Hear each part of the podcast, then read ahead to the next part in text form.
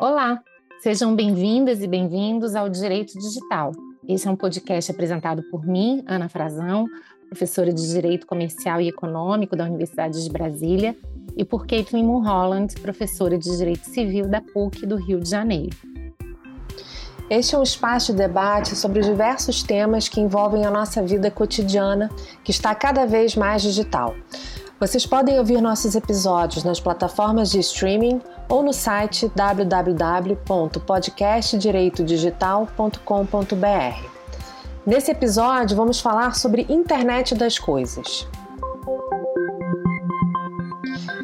A internet das coisas está por todos os lados. Foi chegando de mansinho, quase sempre como uma solução de conectividade com outros dispositivos. Quando falamos de IoT, estamos nos referindo a um universo de dispositivos como smartwatches e tantos outros produtos como TVs, geladeiras, lâmpadas, fechaduras, aspiradores de pó, câmeras, assistentes virtuais como Alexa ou Google Home e tantos outros aparelhos ou artefatos que a gente chama de inteligentes. Os dispositivos IoT nada mais são do que pequenos computadores ou microcomputadores ou artefatos mesmos que, em sua essência, se encontram conectados à internet e à nuvem, buscando facilitar ou complicar, quem sabe, ainda mais as nossas vidas. Dispositivos IoTs permitem que carros sejam cada vez mais inteligentes e que equipamentos sejam conectados em tempo real à internet. Na área industrial e de produção, o uso desses dispositivos inteligentes interconectados é ainda mais presente. Há anos, os sistemas de controle e monitoração industrial controlam válvulas de pressão, a esteira da linha de produção, temperatura de fornos e caldeiras, tudo isso integrado a um sistema de supervisão e controle que hoje pode estar ligado à internet. Pesquisas de mercado do Bain Group indicam que o mercado de IoT alcançou receitas de 520 bilhões de dólares em 2021, praticamente o dobro do tamanho do mercado de 2017. Os principais desafios, segundo a pesquisa, estão relacionados à segurança, integrações com as tecnologias existentes e como medir o retorno do investimento na adoção dessas tecnologias. O número de dispositivos IoT deve pular de 26 bilhões em 2019 para 75 bilhões até 2025. A internet das coisas muda a maneira como trabalhamos, interagimos com o ambiente e nos divertimos. A velocidade com a qual criamos um grande volume de dados é impressionante. Hoje existem vários sistemas que monitoram a posição geográfica do usuário, sistemas que podem gerar uma grande quantidade de dados. Temos, por exemplo, diversos smartwatches utilizados para prática esportiva, como corridas que monitoram constantemente dados biométricos do esportista, tal qual batimentos cardíacos, intensidade da atividade, localização via GPS e sincronizam essas informações em um sistema na nuvem. O grande desafio é como armazenar e manipular essa grande quantidade de dados. Quando falamos em segurança dessas informações, passamos por três modalidades básicas: confidencialidade, integridade e autorização. A confidencialidade diz respeito ao modo de assegurar que as informações trocadas entre os dispositivos sejam trafegadas de forma segura entre os distintos sistemas de comunicação e que os dados armazenados estejam protegidos. Já a integridade consiste em garantir que uma determinada ação executada pelo sistema ocorra de forma íntegra, ou seja, que durante o processamento os dados e o fluxo da informação estejam coerentes, não tenham sido alterados de maneira proposital. Por sua vez, o conceito de autorização em um plano mais amplo incorpora também a autenticação, a maneira de garantir que o usuário ou o sistema do dispositivo sejam autênticos, e autorizados a utilizar o sistema de modo correto e íntegro. Hoje, a gestão da identidade do usuário é um dos grandes desafios da internet, uma vez que é necessária a implementação de processos que garantam a autenticação do usuário de forma constante. Outro desafio é a gestão da base de dados pelos sistemas que compõem a internet das coisas.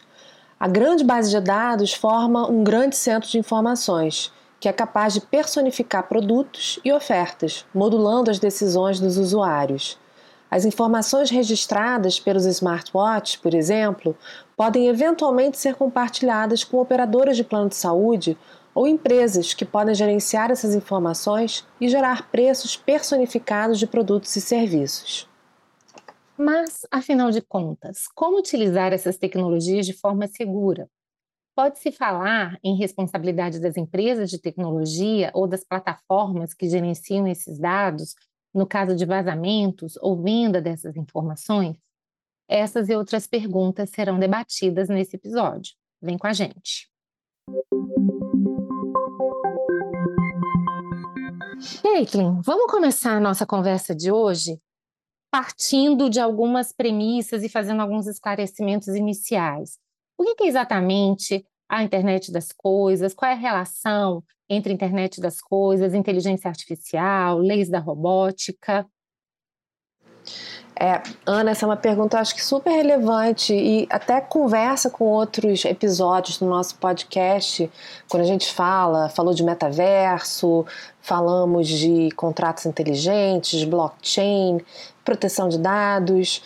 Então, a internet das coisas, ela é, a gente pode até usar esse termo, né? Ela é um instrumento que está composto por essas outras tantas variáveis e interfere ou interage com essas outros, esses outros todos temas, né?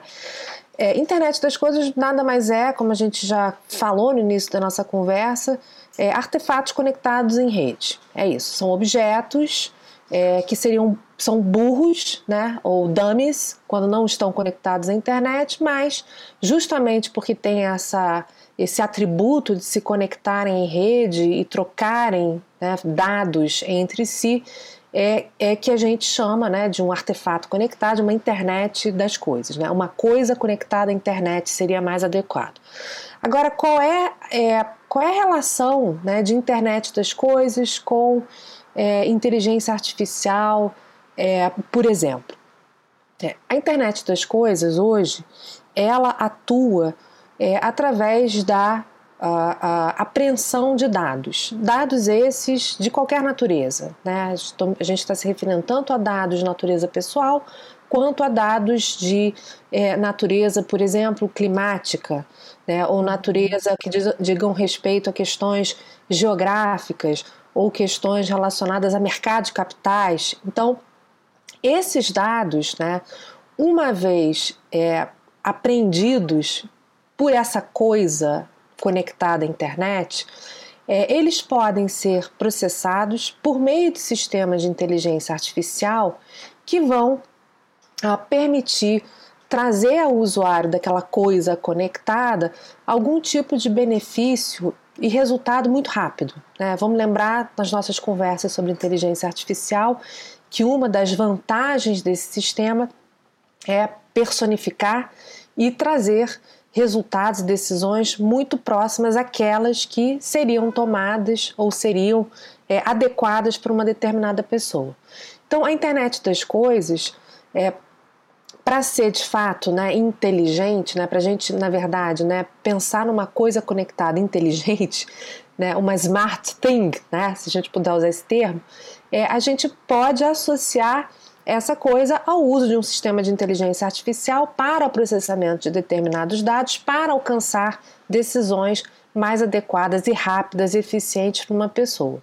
Tá? Então essa conexão, ela é uma conexão que é bastante, para mim parece bastante evidente.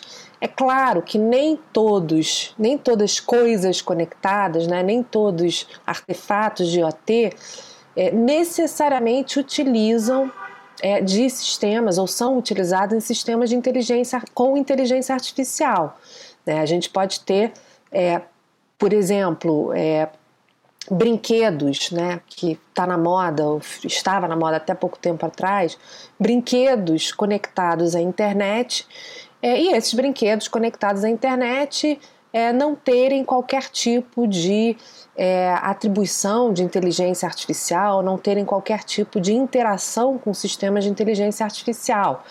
É, e a gente pode ter, por exemplo, como a gente mencionou na abertura do, do programa, é um relógio inteligente, um smartwatch, que, ao captar dados biométricos do seu usuário, procede ao oferecimento de determinado serviço ou produto para aquela pessoa, de acordo com a apreensão daqueles dados e a, a, a, o processamento, né, o tratamento daqueles dados. Então, a relação para mim é muito íntima. Né?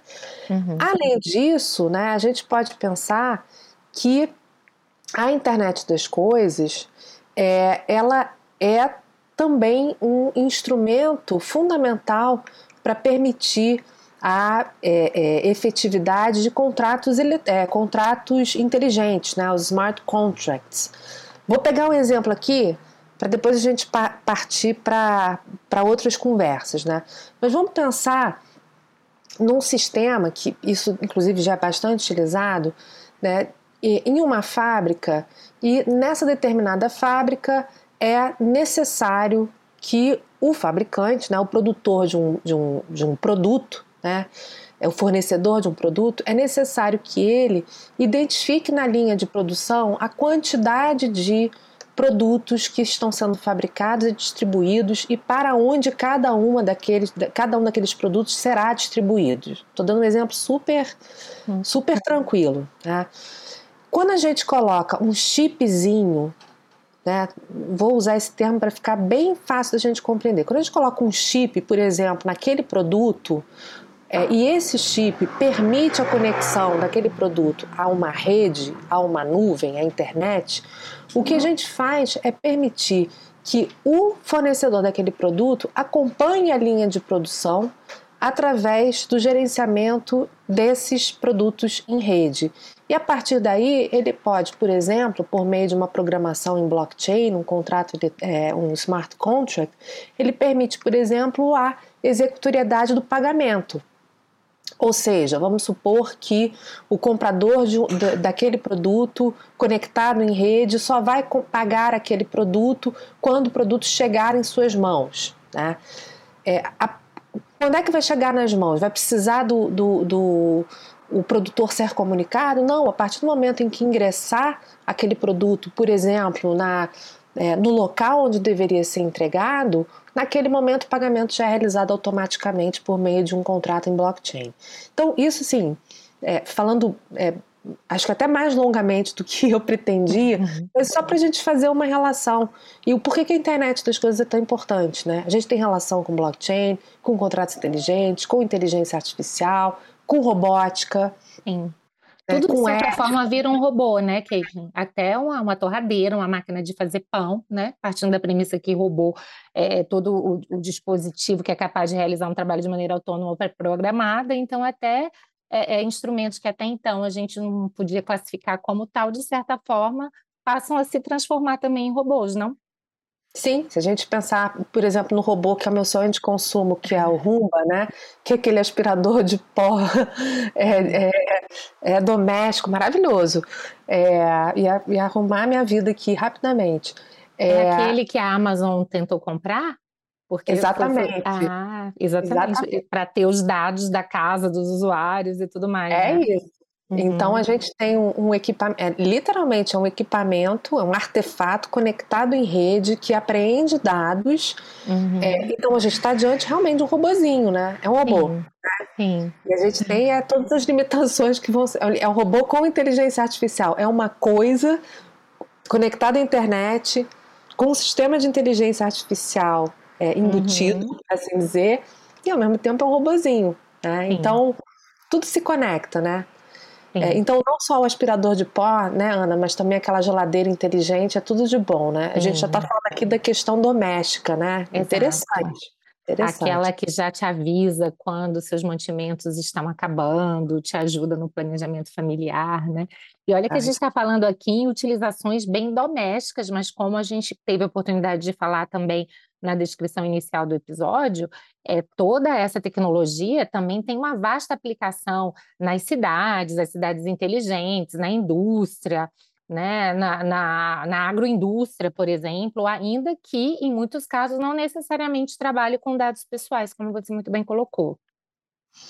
É, pois é, você está tá mencionando aqui, inclusive, eu acho que vale a pena, né, a gente tirar um pouco de um mito, né, do que, que seria né, a internet das coisas é, aplicada no, no, nosso país, que a gente está muito atrasado no desenvolvimento, por exemplo, do, do, do, mercado 5G. Realmente estamos, né? E o 5G uhum. é, de fato, um, um, um um instrumento importante para o desenvolvimento da internet das coisas, que vai permitir uma conectividade maior entre esses artefatos. Mas hoje no Brasil a gente já tem o IoT, como você já, já mencionou, Ana, aplicado em cidades, por exemplo, através de monitoramento veicular realizado por postes inteligentes e semáforos inteligentes, uhum. é, questões relacionadas a acompanhamento de do transporte público, principalmente no metrô, né, é, é, que vai identificar pontos de obstrução e tempo de chegada. Questões relacionadas à segurança pública, por mais que a gente já critique pra caramba, né? Questões uhum. É, né, de uso, de monitoramento, câmeras de vigilância, uhum. né?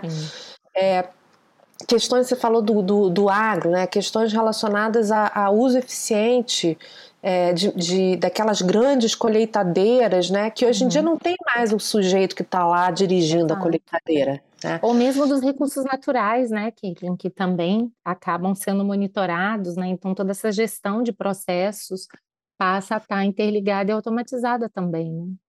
É isso. Então a gente tem que considerar que a gente não está falando só de, de televisão, de, de aspirador de pó, de geladeira, geladeira, de fazer pão. É, de Embora Google, tudo isso é, ter também sua utilidade, né? Tudo Sistemas que ligam as luzes, desligam quando sabem que você já vai chegar, já refrigeram o ambiente e por aí vai, né? As aplicações são infindáveis. Tudo isso é muito prático, mas de fato a gente pensa né, na, na internet das coisas como, como um, um, um mecanismo, né, como é, é, uhum. instrumentos necessários para o desenvolvimento eficiente, econômico mesmo, né? Uhum social e econômico. Então, acho que é importante a gente sempre deixar isso bastante claro para a gente não, não cair né, numa, num, num papo muito relacionado à relação de consumo. Né? Uhum. A internet das coisas como sendo, as coisas conectadas como sendo simplesmente algo que, que um sujeito vai consumir. Né? Uhum.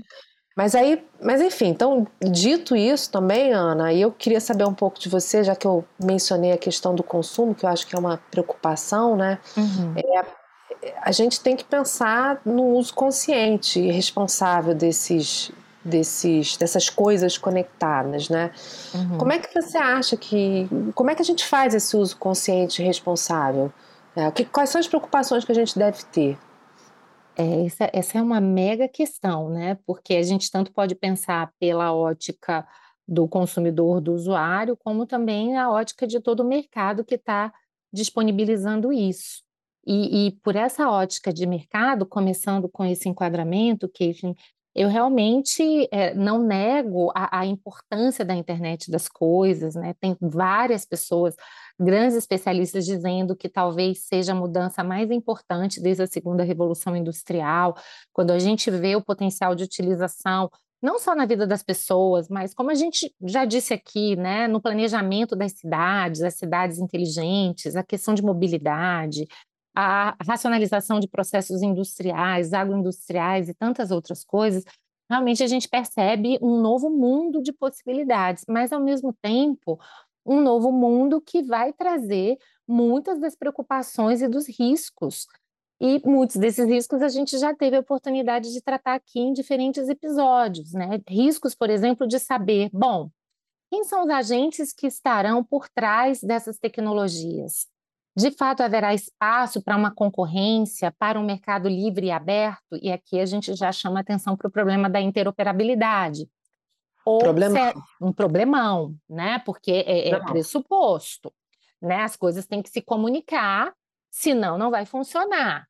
E Senão a gente fica só na Amazon, fica exatamente, só no Alexa. Exatamente. Então a grande questão é para que elas se combinem vindas de diferentes agentes econômicos, terá que haver necessidade de interoperabilidade, de sistemas de harmonização. Senão, ao fim e ao cabo, a gente caminha para monopólios, oligopólios ou problemas como a gente já discutiu no metaverso, de um grande agente dominante né? E aquela preocupação, por exemplo, do, do, do é, Lawrence Lessig, né? De, de, um grande agente dominante que, de fato, dê todas as cartas do jogo e transforme uma solução que pode ser extremamente inclusiva em algo não tão inclusivo e extremamente verticalizado.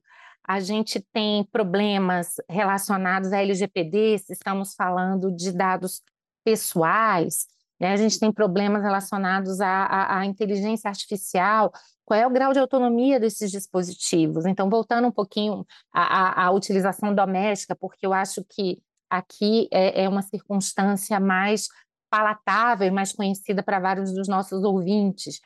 É, recentemente, a imprensa divulgou vários casos, por exemplo, da Alexa expedindo ordens de compras indevidas. Né? Ou seja, bom, mas e quando essas coisas evoluírem ainda mais? Né? Imagine, por exemplo, se eu tiver uma torradeira, um forno, e ele estiver mal regulado e eventualmente não houver um contato, isso pode causar um incêndio numa casa. Né? Então, vejam que todos esses instrumentos que são utilizados para facilitar e para racionalizar, eles também, sem os devidos cuidados, podem trazer riscos muito grandes. E do ponto de vista de dados, que, que é um foco muito intenso de preocupação da nossa parte, não é que aí de fato a gente está diante de um manancial de preocupações, porque se de fato a gente precisa de interoperabilidade, se a gente é, haverá em grande compartilhamento e utilização conjunta de dados por diversos dispositivos operados muitas vezes por diversos agentes, como ficará o controle desses dados, os princípios da LGPD, como da minimicidade, por exemplo, segurança, accountability e tantas outras questões. Como ficará a questão dos incidentes de segurança, hackers que eventualmente podem estar invadindo esses sistemas e viabilizando o funcionamento, seja dos dispositivos domésticos, seja de processos industriais e tantas outras questões. É claro que como a gente não pode pensar na internet das coisas sob uma perspectiva monolítica, dependendo da aplicação, se é uma utilização doméstica, se eu estou falando de cidade inteligente, se eu estou falando de sistema industrial, os riscos podem ser diversos e, e, até mesmo os riscos do ponto de vista de dados pessoais, porque em algumas situações talvez eu não use dados pessoais ou não use tantos dados pessoais, em outras eu utilize muito, mas de fato começa a haver, ao meu ver, a, a necessidade da gente começar a mapear isso. E quando a gente percebe a literatura recente que já vem sendo feita a esse respeito, a gente observa uma grande preocupação com questões de privacidade, segurança, interoperabilidade, direitos dos usuários, um componente até geopolítico, né? Como é que um país como o Brasil, que não produz tecnologia, ficará diante desse cenário? Ele vai ficar só sendo um consumidor de tecnologia? Como é que a gente pode tornar essa distribuição dos benefícios dessa tecnologia mais equitativos, engajar países em desenvolvimento também é, em todas essas questões? Então, na verdade, são muitos desafios. É, eu vejo também isso com, com, uma certa animação, mas ao mesmo tempo com uma grande preocupação. E não sei você, Caitlin, mas a gente tem visto tantas dificuldades, voltando um pouquinho à questão da LGPD, até em situações menos complexas, quando a gente imagina o internet das coisas, de fato, parece que essa preocupação seja muito legítima. E quando a gente analisa a pergunta que você faz pela ótica do usuário, a grande questão é: é possível realmente esperar um consentimento informado, um uso consciente diante de toda essa complexidade? A gente vai ter que ressignificar o consentimento, né? Como é, é que o consumidor vai lidar com isso? Será que ele vai ter condições? Acho que nenhuma. Acho que é, já entrando aqui um pouco de, de, de sola, já trazendo um exemplo evidente dessa questão do consentimento. Eu nunca li nenhum termo de uso, nenhuma política de privacidade na minha televisão Samsung. Que você, você sabe, lembra, eu acho que alguns dos nossos ouvintes, se não todos, vão se lembrar do caso né, do, do da TV Samsung que teve uma denúncia né, a respeito da, da sua é, de ser, né, do fato dela ser espiã, é, espiã no, no pior sentido, né, porque a TV ela era vendida com um controle remoto com microfone aberto. O padrão de fábrica era esse. O controle remoto ele tem um microfone, graças a Deus, né? Para quem tem criança pequena é uma beleza, né? Porque a criança aperta aquilo, não precisa digitar mais nada para ver o vídeo da galinha pintadinha na televisão, é tudo de bom. Só que o microfone estava aberto, né? O padrão de fábrica era esse. E o que, que acontecia? É, a TV Samsung ela aprendia as conversas no ambiente ela escutava aquilo que as pessoas estavam falando no ambiente, ela processava aquelas informações e ela compartilhava essas informações com parceiros comerciais. Para quê? Personalização de serviços e produtos e etc.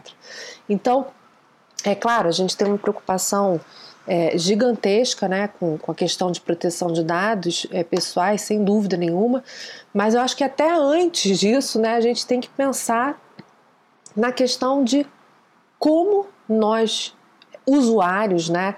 E aí, obviamente, eu vou sair da questão industrial, agropecuária, questões de aplicação é, é, em cidade inteligente e tal, mas me focar especificamente na pessoa humana que consome uhum. um objeto, um artefato conectado.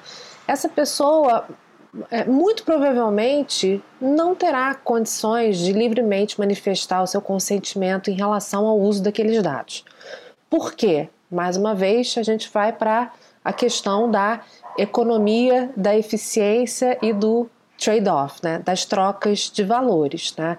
Então, quando eu compro uma, um, um smartwatch, eu não estou querendo saber se eu estou consentindo, transferindo dado para quem quer que seja. Eu quero botar o negócio para funcionar e para ficar pitando, uhum. né? Então, uhum. tem uma questão do consentimento aí bastante falho, né? Com certeza, Caitlin. Outra coisa que me preocupa, e como você disse, esse episódio é interessante porque a gente acaba fazendo vários links com outros episódios. Eu vou fazer um agora com o episódio de metaverso. É que quando a gente discutiu o metaverso, você lembra que uma das discussões é, muito mapeadas hoje na literatura é dizer, olha, e o direito de não entrar no metaverso? Né? Me parece que na internet das coisas a gente também tem uma discussão semelhante. Né? Ou seja, Sim. e se eu não quiser entrar nesse sistema? Eu preferi comprar lá os meus aparelhos burrinhos, como você disse, não conectados, porque fazendo um balanço eu digo, olha, pode ser muito legal no âmbito doméstico, por exemplo, eu ter todas essas facilidades, mas considerando as incertezas, considerando os riscos, considerando o volume de dados que será coletado ao meu respeito, eu prefiro eu mesma ter que ligar os aparelhos e fazer a checagem do que ter toda essa inteligência ao preço dos meus dados.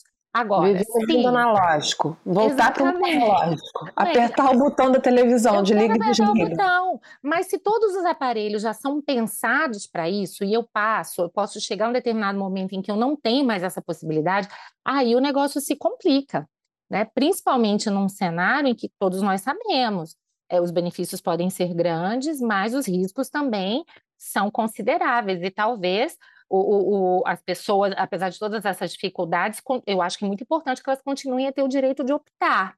Então, essa né, inclusão no mundo da internet das coisas e, eventualmente, a opção por não estar incluído, ela também teria que estar em foco aí, né? É, o direito de cair fora, né? O é algo de... semelhante. Né? Ou é. pelo menos até que eu tenha mais garantias, uma maior segurança em relação a, a, esses aspectos, né? Até porque é tudo muito nebuloso, né? E falando nisso, eu vou querer até te provocar um pouquinho sobre a questão de responsabilidade, né? Porque esse admirável mundo novo, olha, olha que quando a gente está analisando aqui a questão doméstica, parece uma coisa trivial, mas na verdade é um volume de dados imenso. A gente estava falando agora do robozinho, o robozinho permite dados que possibilitam muitas informações sobre a casa da pessoa. Né? E, obviamente, a partir disso, onde é que ela mora, quais são é, é, as dimensões do imóvel e tantos outros aspectos que vão refletir, claro, também uma série de características daquelas pessoas. E se está tudo interligado, se esses dados estão indo e voltando, fica no mínimo aquela preocupação, e aqui já entrando na área da sua especialidade, né? De responsabilidade, ou seja, no final das contas, quem é que vai responder por esses dados? Quem gera a informação, quem armazenou, quem usou, é todo mundo? Como é que esse sistema se torna minimamente né, transparente e operacional? Tá na vida, né? Tá no mundo, passou a ser, passou a ser de todo mundo. Não, acho que então é, esse é o tema, esse, como, como vocês ouvintes já sabem, esse é um tema que, que eu curto demais, né? Da responsabilidade, responsabilidade civil especificamente. Eu acho que aqui a gente tem que pensar, na verdade, que a internet das coisas, ela, ela tem, né? Eu vou usar essa expressão, que é uma expressão que é, é é, foi usada em outros documentos oficiais. Né? O BNDES tem um documento super interessante, que é um white paper sobre, sobre IoT no Brasil. É, é, é, foi um documento que, se eu não me engano, é um documento de, 2000 e, é, de 2017. É um documento que é um plano, né? é um plano de é, é um plano de ação para a implementação da internet das coisas no Brasil. E é um plano de cinco anos, está terminando esse ano, com uma série de iniciativas, enfim. Então eu vou usar um termo técnico que foi utilizado no BNDES, que foi apropriado na realidade por um termo da ONU, que foi utilizado, e aí você vai me permitir, vou fazer aqui um, um merchan, uma propaganda de um livro maravilhoso, que é um livro chamado Internet das Coisas, do Eduardo Magrani, que foi meu orientando de doutorado, que escreveu também um livro maravilhoso sobre a ética é, dos robôs. É excelente uhum. autor. E o, o, Eduardo também utiliza esse termo, né, que são as, as camadas tecnológicas. É, o que, que são as camadas tecnológicas da internet das coisas? E eu vou permitir aqui usar o termo coisas conectadas, ou artefatos conectados à rede, que eu acho que é mais, é, é mais significativo. São quatro camadas. Então, e isso é importante que a gente fale justamente para a gente conseguir atribuir responsabilidades diversas. Né? A primeira é, é o próprio dispositivo, né? É a própria coisa. A gente está falando de um, de um, artefato, uma coisa que foi fabricada, né? que pode ser desde a televisão e o, o relógio o smartwatch, a smart TV, o smartwatch, como pode ser também uma, um carro. Né? O, o, o carro autônomo, né? É um, um EAT, é um artefato conectado em rede. É, a gente pode estar falando é, desde uma boneca ou é, um brinquedo, né, ah, ou uma, por incrível que pareça, uma escova de dente, até uma colheitadeira. Então, o, o dispositivo, essa primeira camada do dispositivo, ou seja, alguém fabricou, alguém fez, né, alguém entrou numa fábrica e construiu aquele negócio. Aquele negócio físico pode dar algum problema vamos embora lá para o Código de Defesa do Consumidor, né? É, é, fato, servir, fato do produto, vício do produto. Então a gente já tem aí uma questão de responsabilidade que foge da questão tecnológica, entra realmente na parte física, por assim dizer. Uhum. Depois a gente tem a questão da rede, né? Mais uma vez, né? O, um, um dispositivo um artefato, uma coisa que não é conectada na rede, não pode ser chamado de IoT. Então a gente tem esta outra camada é, tecnológica que é a rede. Então, para Alexa funcionar, Alexa aqui da minha casa funcionar, eu preciso que o meu, a minha internet esteja funcionando, que o meu Wi-Fi esteja funcionando. Então a gente tem aí uma provedoria de serviço que mais uma vez, tem um fornecedor de um serviço, vamos lá para o CDC, vamos para o Marco Civil da internet eventualmente, mas é um provedor de conexão à internet. Tem que ter essa rede. Terceira camada, a, a, a, existência de todo um suporte é, para serviços. Né? Por exemplo, aplicativos. Né? É, o meu telefone é, telefone é a internet das coisas, né? É um, o telefone celular é o primeiro que a gente sempre pensa, né? O telefone celular é uma coisa conectada, é um artefato conectado em rede. Meu telefone celular ele só funciona porque tem serviços e aplicativos aqui dentro que são fornecidos por terceiros ou pelo próprio pela própria empresa de telefonia celular com quem eu contratei. Então, sem existir essa interface de serviços e aplicações, a coisa conectada não anda, não funciona. Então, eu preciso de um. É, esse suporte, na verdade, se a gente quiser simplificar, é um software.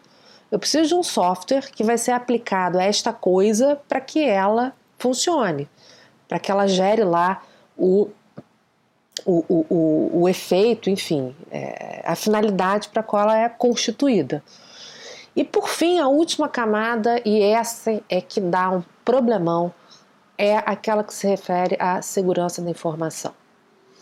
A internet, a coisa conectada, ela é um caminho a depender né, de como ela é programada nas suas, nos seus softwares, na sua gestão de dados e de, de informações. Ela é um caminho aberto para vazamentos, para incidentes, para acesso não autorizado de dados por terceiros. E aí, mais uma vez, em relação a dado pessoal, horrível, horroroso, enfim, vai se acessar eventualmente dados biométricos ou dados de saúde que são relevantíssimos, é, mas também a gente tem problemas gigantescos. Se a gente pensar, por exemplo, de dados é, relacionados é, é à exploração comercial a, de determinados produtos que têm uma alta capacidade poluidora. Né? Uhum. Né? Se, se um terceiro, e isso aconteceu já, né? Se um terceiro consegue acessar aquele sistema e atingir aquela coisa conectada, a gente está diante da potência de, um, de, um, possível acidente ambiental gigantesco, danos ambientais gigantescos hum. e etc. Né? Então, é, esse caso que eu estava me referindo, né, que eu me referi rapidamente ambiental, né, foi um caso que aconteceu, a gente até já mencionou num dos episódios passados, um caso em que houve um hackeamento de um sistema é, de, de, dutos né, de, de, uhum. de, gás, lembra? Lembro. Que a gente está falando que houve ali uma, um hackeamento do sistema, um sequestro daquele sistema, uhum. É, que impediu o fornecimento de gás para todo o estado da Califórnia, outros estados norte-americanos. Né? Uhum. Então, imagine, imagine essa coisa conectada sofrendo ah. uma determinada é, intervenção na segurança de informação, quantidade de danos que podem ocasionar, serem ocasionados, né? E isso é um ponto importante, né? Porque a gente tende a achar que o problema de incidente de segurança é só publicidade, quando não é. Tem a ver com a integridade dos dados, tem a ver com a disponibilidade dos dados, com a vinculação dos dados para os propósitos que justificam a sua coleta, e é como você disse, a partir do momento que é, eu tenho sistemas que podem ser inviabilizados ou eventualmente até utilizados para o propósito contrário às suas finalidades, então a gente está diante de um risco considerável. E esse risco, Ana, eu acho que, que sem querer ser catastrofista aqui, uhum. mas esse risco ele tem que ser da mesma forma. Vamos fazer a comparação com o CDC, né? Da mesma forma que um produto é um produto burro, né? Uhum. não conectado à rede, ele tem que passar por uma série de verificações de segurança para ser inserido no mercado de consumo. Aqui a gente tem um outro produto, agora inteligente, que vai ter que passar por mais de uma camada de segurança, né? Uhum. É o artefato, é a proteção da rede, é a proteção dos dados, é a proteção dos terceiros, né, com, que vão aplicar, né, naquele determinado dispositivo. Então, a sua pergunta, né, quem são quem seriam os responsáveis, né, no caso de uma de uma de um dano ocasionado, acho que depende muito da finalidade, é, do daquele tipo de dano, né? Do tipo de dano, é, de quem é o, o, o, usuário, se a gente está falando de um consumidor, se a gente está falando de uma indústria. Uhum. Mas, mas o fato é que a gente tem essas quatro camadas tecnológicas que uhum. podem sim né, causar algum tipo de. sofrer algum tipo de, de intervenção e causar um dano a, a, uhum. a pessoas, né? Pessoas, mas, indústrias, enfim. Uhum. Mas, Kate, no caso específico de dado pessoal, a gente pode realmente chegar à conclusão de que aqui a gente aplica LGPD, se você tem vários controladores, eles Sem respondem dúvida. solidariamente, né? Sem dúvida. Depois que... Uhum. Cada um que, que corra atrás do seu, é isso. Sim. Não, eu acho que aqui, é, se a gente...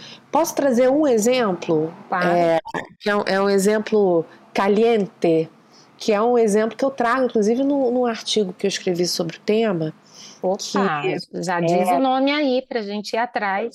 Ah, foi um artigo escrito num livro em homenagem ao, ao ministro Edson Fachin, é, Mercado, Pessoa Humana, Internet das Coisas, em que eu é, fiz uma, uma conexão entre a doutrina do, do Fachin né, de é, proteção da pessoa humana e direitos fundamentais e internet das coisas. E aí, obviamente, é, eu me referi especificamente aos dados pessoais. É, e esse caso caliente que gerou responsabilidade foi um caso super singelo. Era um vibrador, um, um brinquedo sexual é, que tinha uma funcionalidade que era a possibilidade da sua conexão a um aplicativo no celular. Então vejam, é um artefato, né, que já existe desde 1800 e bolinha, uhum. muito tempo, é, e é um artefato que se tornou inteligente porque ele é, foi tinha um chip ou uma determinada tecnologia, um determinado software embutido que permitia sua conexão ao celular do usuário. E o esse aplicativo ele tinha várias funções divertidíssimas. É, mas a gente está diante de dois fornecedores, ou se a gente puder usar o termo controladores, mas eu, eu sairia um pouco do termo controlador, mas dois fornecedores de serviço. Um, o que construiu o dispositivo, o artefato, e o outro, que é burro ou inteligente, tanto faz, você poderia usá-lo com é, conectado ao celular ou não conectado ao celular, e o outro, que é o fornecedor da aplicação, do aplicativo, do software que permitia que aquele artefato se tornasse inteligente. Pois bem, o que aconteceu? É, os usuários daquele aplicativo, do aplicativo, né, que usavam o aplicativo, eles não questão do consentimento aí de cara logo, Ana.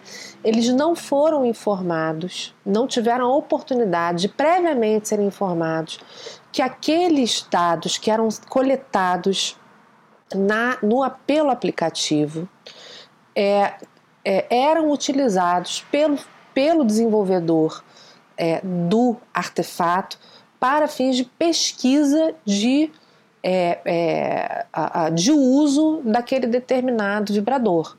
Ou melhor, de práticas, é, um perfil sexual dos usuários daquele determinado objeto. Tá? Coisas, é, é, dados da mais alta sensibilidade. São dados, uhum. se a gente pegar lá o artigo 5 inciso 2 é, da, da Lei Geral de Proteção de Dados, né, que traz o conceito de dados pessoais sensíveis, a gente vai ver lá vida, dados de saúde e vida sexual. Uhum. Dados sensíveis, portanto. Que dados eram coletados? É, é, é, é, tempo de uso, vezes que aquele equipamento era utilizado, pelo menos o aplicativo era utilizado, temperatura corporal. Ah, Maria. E, enfim, e, e por aí vai e por aí vai, tá? Então, é tipo de estímulo que era mais utilizado, enfim, dados que a gente não revela para ninguém, não é verdade? A não ser para nós e para o eventual parceiro, enfim, ou parceira, mas não é algo que você vai sair aí revelando. E em cima disso, ou seja, para além do desconhecimento é, do acesso, né, do, do, do, da apreensão desses dados, ou seja, a gente não tem o consentimento formado, ainda existia uma questão na camada tecno, da, da quarta camada tecnológica, que é a segurança da informação. Sabe aquele, aquele, aquele determinado aplicativo que o login é admin e a senha é 1234? Uhum. Era a segurança era essa. Ou seja, era ainda um sistema que permitia acesso a, a aquelas informações basicamente por qualquer pessoa. Pois bem, tomou esse conhecimento, isso tudo para chegar a uma história divertidinha, mas para chegar ao final. Esse caso gerou uma ação coletiva nos Estados Unidos. Essa ação coletiva pagou uma indenização de 3 milhões de dólares. É, foi movida frente ao desenvolvedor do aplicativo e ao fornecedor do produto e foi, não foi adiante, chegou-se a um acordo de 3 milhões de dólares e foram indenizados tanto aqueles consumidores que usaram o aplicativo quanto aqueles que adquiriram o produto, mas não chegaram a usar o aplicativo. Por quê? Mais uma vez, a gente pode usar aqui esses dois termos, né? Questão relacionada à falha, né? Ou a, a, a, a falta do consentimento a falha na segurança, né, é, no uso daquele determinado produto, e a gente tem aí duas questões, dados e consumidor casando aí é, nesse caso. É um caso divertidinho, né? É, especialmente para quem não está tendo seus dados compartilhados, né? Talvez para quem esteja, né? Especialmente nesse caso.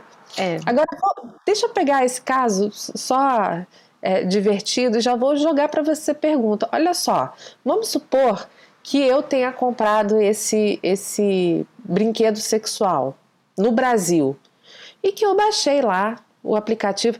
Ou seja, eu estou falando de um produto fabricado nos Estados Unidos, uhum. cujo. Vamos, vamos melhorar, vamos tirar dos Estados Unidos, vamos botar na Europa. Uhum. Esse produto que foi é, feito em Paris, fica bem chique. Foi feito em Paris. É, esse produto, é, o, o desenvolvedor do aplicativo, né, que é baixado lá no, no celular, ele é, é chinês, se for possível pensar nisso, e eu sou uma consumidora brasileira. Meus dados estão no Brasil. E aí? Os dados foram coletados num dispositivo uhum. Vendido por um país, uhum. armazenado no outro e o usuário está em outro. Três países. Como é que fica essa situação? LGPD, GDPR, People, né, que é LGPD Tudo chinesa. junto, né? Tudo junto lado. Bom, pois é, a, a, parece que não há grandes dúvidas nesse exemplo de que a gente aplicaria a LGPD, seja porque a coleta foi no Brasil, seja porque os dados são de usuários brasileiros, né? Mas ao mesmo tempo os dados são enviados para um outro país. Então, como é que uma coisa é a lei dizer que ela se aplica, outra coisa é o que a gente chama de enforcement, né? Assegurar que na prática aqueles direitos estarão assegurados.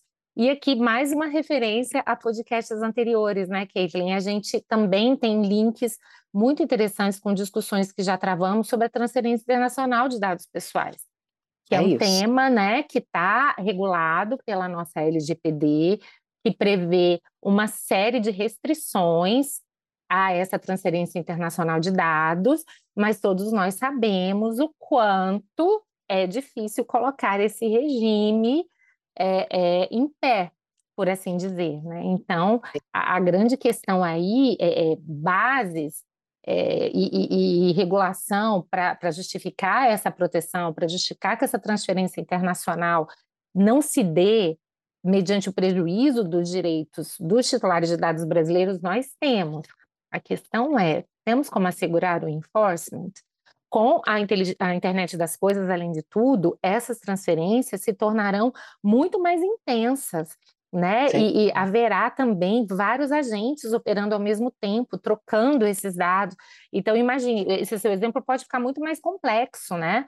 Eu tenho a, aparelhos, né, robozinhos que se conectam quando, na verdade, o dado de um vai para o Japão, o dado de outro vai para a China, o outro para a Europa, enfim.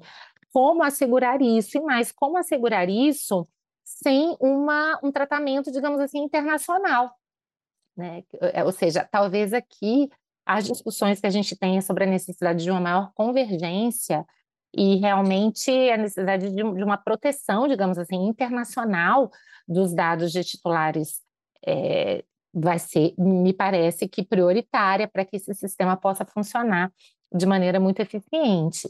E com toda sinceridade também, sem, que, sem querer ser muito apocalíptica, como você também já disse que não queria ser, mas a pergunta é, realmente a gente teria condições de assegurar isso? Não me parece. O que é que você acha?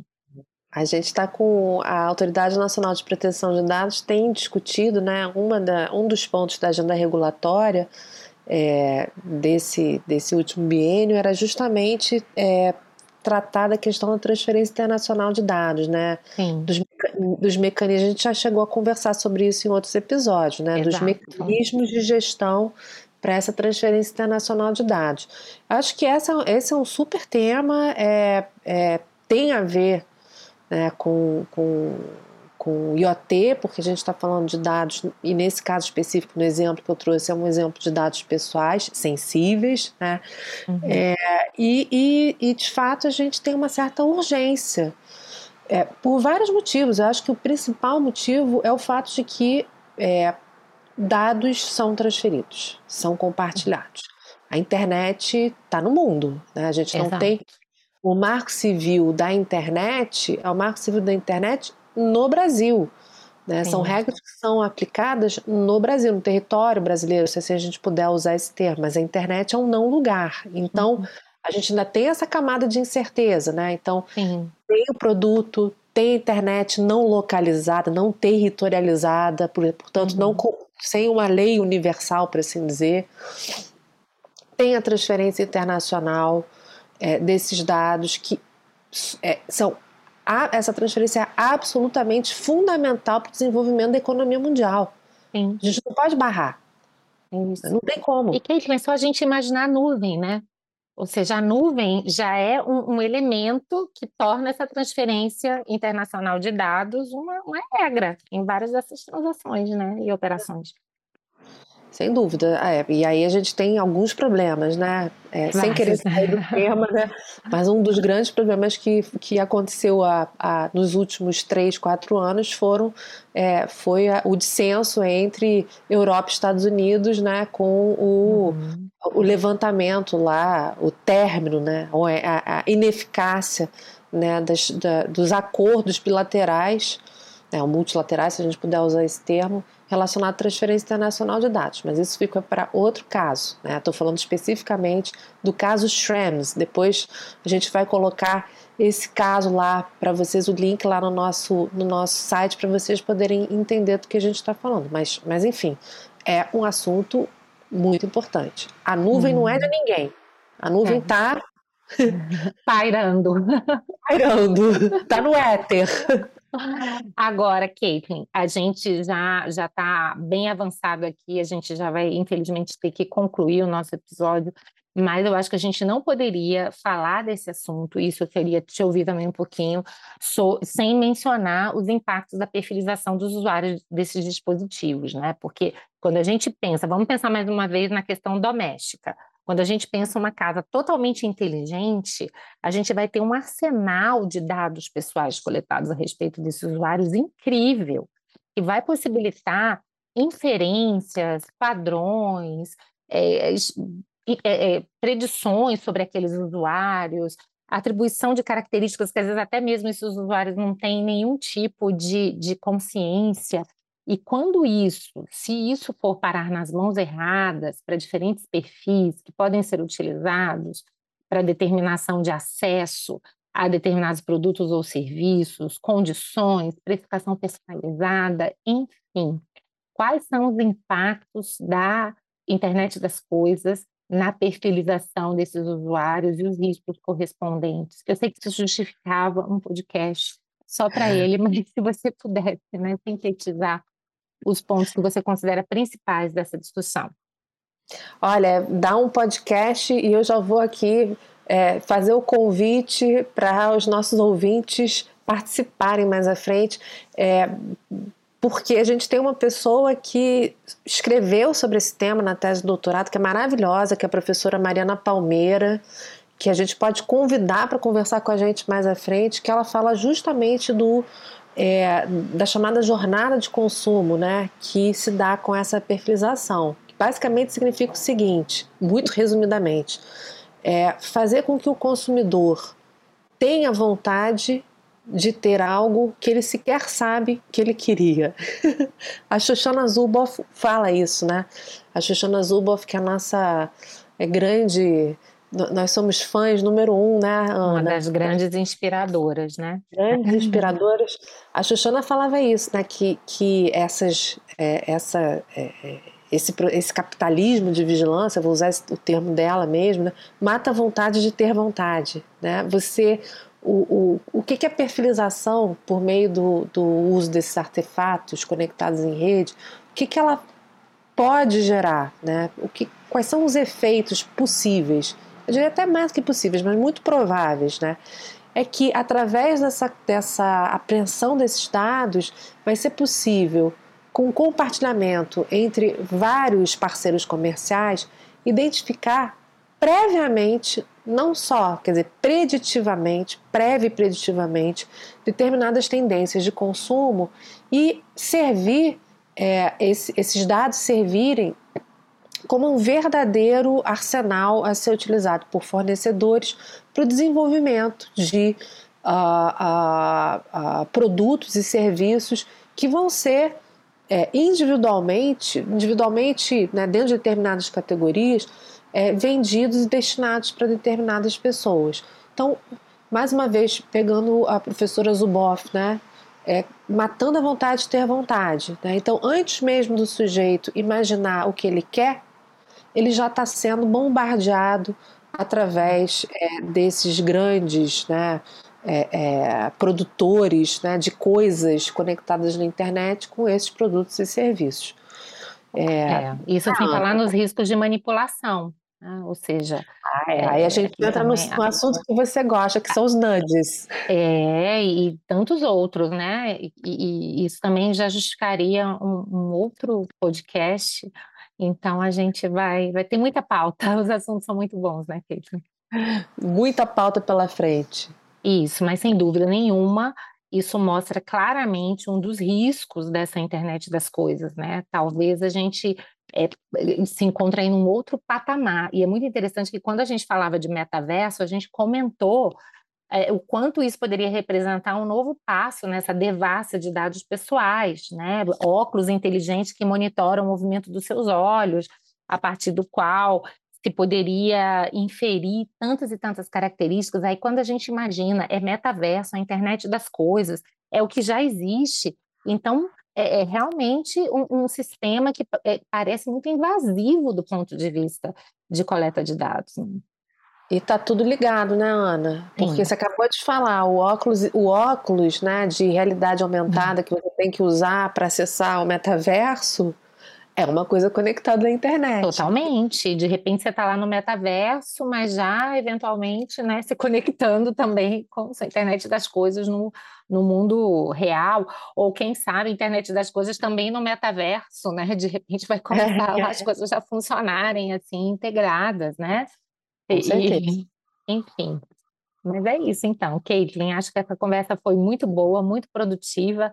Como quase todos os podcasts, a gente sabe que aqui a gente está só mapeando as discussões, mas eu acho que de forma geral os nossos ouvintes podem ter a partir dessa conversa uma visão bem interessante sobre esse assunto que é tão fundamental para as nossas é, vidas, né? Sem dúvida, Ana. Queria agradecer então a participação, nossa, nosso papo foi super legal e uh, agradecer aí os nossos ouvintes por acompanharem a gente e até a próxima. Até a próxima.